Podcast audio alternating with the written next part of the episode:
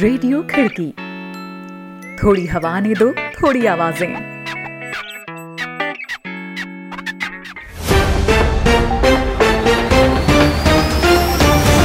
आज है 11 मार्च, दिन गुरुवार। खिड़की इंटरनेशनल बुलेटिन में अभिवादन स्वीकार करें रोहित जोशी का। एक नज़र कार्यक्रम की खास खबरों पर। म्यांमार के सैन्य तानाशाह आंग मिन हलाइन के बच्चों और कंपनियों पर अमेरिका ने लगाया प्रतिबंध। अमेरिकी हाउस ऑफ़ रिप्रेजेंटेटिव में कोरोना महामारी के आर्थिक नुकसान से निपटने के लिए एक दशमलव नौ ट्रिलियन डॉलर्स को मिली अंतिम मंजूरी। ब्राज़ील में फिर उभार पा रहा कोविड 19 मौतों का सिलसिला। रहेंगी दुनिया भर की और भी अहम खबरें तो बने रहे बुलेटिन में रोहित जोशी के साथ। आप सुन रहे हैं खिड़की इंटरनेशनल बुलेटिन। अंतर्राष्ट्रीय खबरों पर विश्वसनीय आवाज़ें। आइए शुरुआत करते हैं आज की पहली खबर से। म्यांमार में लोकतंत्र की बहाली के लिए प्रदर्शन कर रहे लोगों पर सेना के क्रूर दमन को देखते हुए बुधवार को अमेरिका के जो बाइडेन प्रशासन ने म्यांमार के सैन्य शासन के खिलाफ बड़ा कदम उठाया है। सैन्य तानाशाह आंग मिन हलाइन के दो बच्चों और उनकी छह कंपनियों को प्रतिबंधित कर दिया गया है।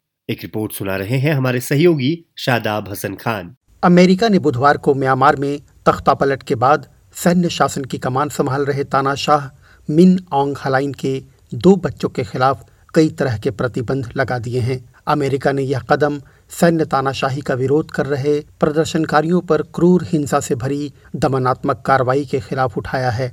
म्यांमार में प्रदर्शनकारियों पर सेना के हालिया दमन के बाद से अंतर्राष्ट्रीय स्तर पर इस तरह की कार्रवाई का दबाव था। अमेरिका के ट्रेजरी डिपार्टमेंट के बयान में बुधवार को कहा गया कि उसने मिन ओंग के दो वयस्क संतानों ओंग पे सोन और खिन थेरी थेटमोन के साथ ही उनकी छह कंपनियों को भी प्रतिबंधित कर दिया है। अमेरिका के विदेश मंत्री एंटनी ब्लिंकन ने कहा कि उनके इस कदम के बाद लोकतंत्र का गला घोटने वाले तख्ता पलट के नेता और उनके वयस्क परिजन उस सैन्य शासन का कोई फ़ायदा उठा नहीं पाएँगे।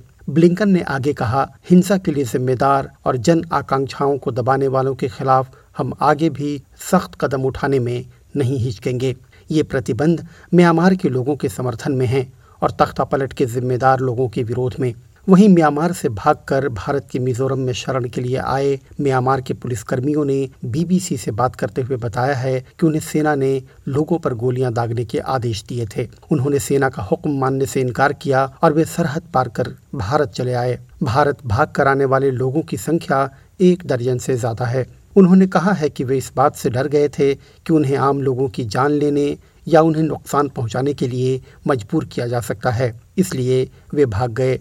बीबीसी ने इन पुलिसकर्मियों में से 27 साल के एक पुलिसकर्मी से बात की है, जो बीते 9 साल से म्यांमार पुलिस में कार्यरत हैं। इस पुलिसकर्मी के हवाले से बीबीसी ने लिखा है, पुलिस वालों और महिलाओं का एक समूह था, जिनकी उम्र 20 से 30 के बीच रही होगी। मैं डरा हुआ था कि मुझे मिलिट्री के खिलाफ प्रदर्शन कर रहे मासूम लोगों को नुकसान पहुँचाने या उनकी जान लेने के लिए मजबूर किया जाएगा। हमें लगता है कि एक चुनी हुई सरकार का तख्ता पलटकर सेना ने गलती की है। वहीं म्यांमार में क्रूर दमन के बावजूद विरोध कर रहे लोगों का हौसला टूटा नहीं है। वहाँ से एक फ़ोटो वायरल हुई है, जिसमें अधेड़ उम्र की एक नन अपने घुटनों के बल सड़क पर बैठकर सैनिकों से कह रही है, प्रदर्शन कर रहे मासूम बच्चों की बजाय मुझे गोली मार दो। रिपोर्ट सुना रहे थे शादाब हसन खान। यह कार्यक्रम आप खिड़की डॉट कॉम के साथ ही खिड़की के यूट्यूब चैनल, फेसबुक पेज और व्हाट्सएप ग्रुप में भी सुन रहे हैं। और मैं हूँ रोहित जोशी। अब रुख अगली खबर का। कोरोना वायरस महामारी से हुए आर्थिक नुकसान को कम करने और अमेरिकी अर्थव्यवस्था को फिर से पटरी पर लाने के मकसद से अमेरिकी हाउस ऑफ़ रिप्रेजेंटेटिव्स ने एक दशमलव नौ ट्रिलियन डॉलर्स के आपातकालीन खर्च के प्रावधान को अंतिम मंजूरी दे दी है। सदन में इस प्रस्ताव को मोटे तौर पर पार्टी लाइंस के मुताबिक 220 बनाम 211 वोट पड़े। अमेरिकी संसद में इसे 6 मार्च को मंजूर किया जा चुका था और अब शुक्रवार को राष्ट्रपति जो बाइडेन इस पर हस्ताक्षर करेंगे। राष्ट्रपति बाइडेन ने बिल पास हो जाने के बाद व्हाइट हाउस में कहा, यह विधेयक अमेरिकी नागरिकों की एक ऐतिहासिक जीत है। इधर ब्राज़ील ने फिर से एक दिन में कोरोना वायरस से हुई 2000 से अधिक के मौत के आंकड़ों को पार कर लिया है। वहीं संक्रमण में भी उभार दर्ज किया गया है। ब्राज़ील कोरोना वायरस से दुनिया में सबसे अधिक प्रभावित शीर्ष तीन देशों में शुमार है। यहाँ कोविड 19 से मरने वालों की तादाद में अचानक से उछाल देखा जा रहा है। ब्राज़ील में एक दिन में कोरोना से मरने वालों की संख्या में बुधवार को एक नया रिकॉर्ड बना है। ब्राज़ील के स्वास्थ्य मंत्रालय की ओर से बुधवार को कहा गया है कि दो हज़ार दो सौ छियासी लोगों की मौत पिछले 24 घंटों के दौरान हो गई। केवल बुधवार को ही संक्रमण के उन्यासी नए मामले सामने आए हैं। वहीं पैन अमेरिकन हेल्थ ऑर्गेनाइजेशन के प्रमुख कैरिसा एटियन ने चेतावनी दी है कि देश के तकरीबन सभी प्रांतों में संक्रमण के मामले खतरनाक ढंग से बढ़ रहे हैं। जॉन हॉपकिंसन यूनिवर्सिटी के आंकड़ों के मुताबिक इस महामारी के शुरू होने से लेकर अब तक ब्राज़ील में दो लाख अड़सठ हज़ार लोगों की मौत हो चुकी है।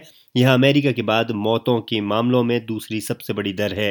ब्राज़ील में अब तक कुल संक्रमितों की संख्या एक करोड़ दस लाख के पार पहुँच गई है।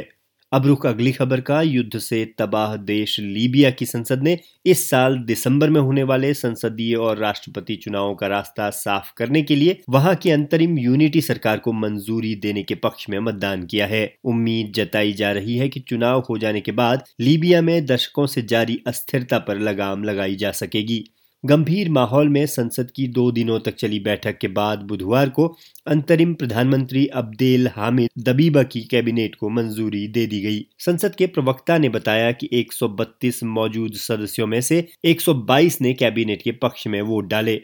संसद के स्पीकर अगीला सालेह ने मतदान के बाद कहा कि यह हाउस ऑफ़ रिप्रेजेंटेटिव के लिए ऐतिहासिक दिन है।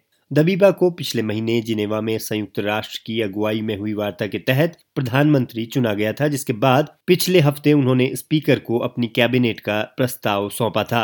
इस अंतरिम सरकार की ज़िम्मेदारी होगी कि लीबिया में चुनाव का काम पूरा करे।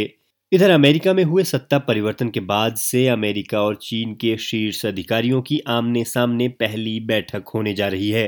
विदेश मंत्रालय ने बुधवार को इस बारे में जारी एक बयान में कहा है कि अमेरिकी विदेश मंत्री एंटोनी ब्लिंकन वरिष्ठ चीनी अधिकारियों के साथ 18 मार्च को अलास्का में अपनी एक यात्रा के दौरान मुलाकात करेंगे। बयान में कहा गया है कि इस बैठक में उन मसलों पर बातचीत होगी जिन पर दोनों पक्षों की गहरी असहमति है। अलास्का के एंकोरेज में होने वाली इस बैठक में White House National Security Adviser Jake Sullivan, चीन के शीर्ष राजनयिक यांग जिएची और स्टेट काउंसिलर वांग ये शामिल होंगे। यह मुलाकात अमेरिकी विदेश मंत्री ब्लिंकन की अपने सहयोगी देशों, जापान और दक्षिण कोरिया की पहली विदेश यात्रा के बीच में होनी है।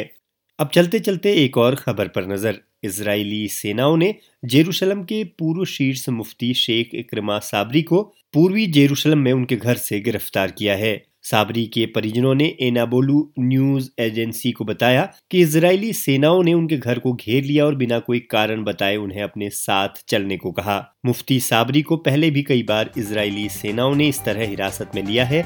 जनवरी में अल अक्सा मस्जिद परिसर में उनके प्रवेश पर कई महीनों तक के लिए प्रतिबंध लगा दिया गया था, जहाँ वे उपदेशक के तौर पर भी काम करते थे। तो दोस्तों, आज के बुलेटिन में इतना ही। ये बुलेटिन आपको कैसा लगा, इस बारे में ज़रूर कमेंट करें। आप जिस भी प्लेटफॉर्म पर खिड़की को सुन रहे हैं, लाइक और शेयर करना ना भूलें। खिड़की के यूट्यूब चैनल को भी सब्सक्राइब कर लें और बेल आइकन टैप कर लें ताकि हर अपडेट आपको मिलती रहे। अभी के लिए रोहित जोशी को दीजिए इजाज़त। कल फिर होगी मुलाकात। आप जहाँ चाहे हमें सुन सकते हैं, खिड़की डॉट कॉम के साथ ही खिड़की के यूट्यूब चैनल और फेसबुक पेज पर भी। नमस्कार।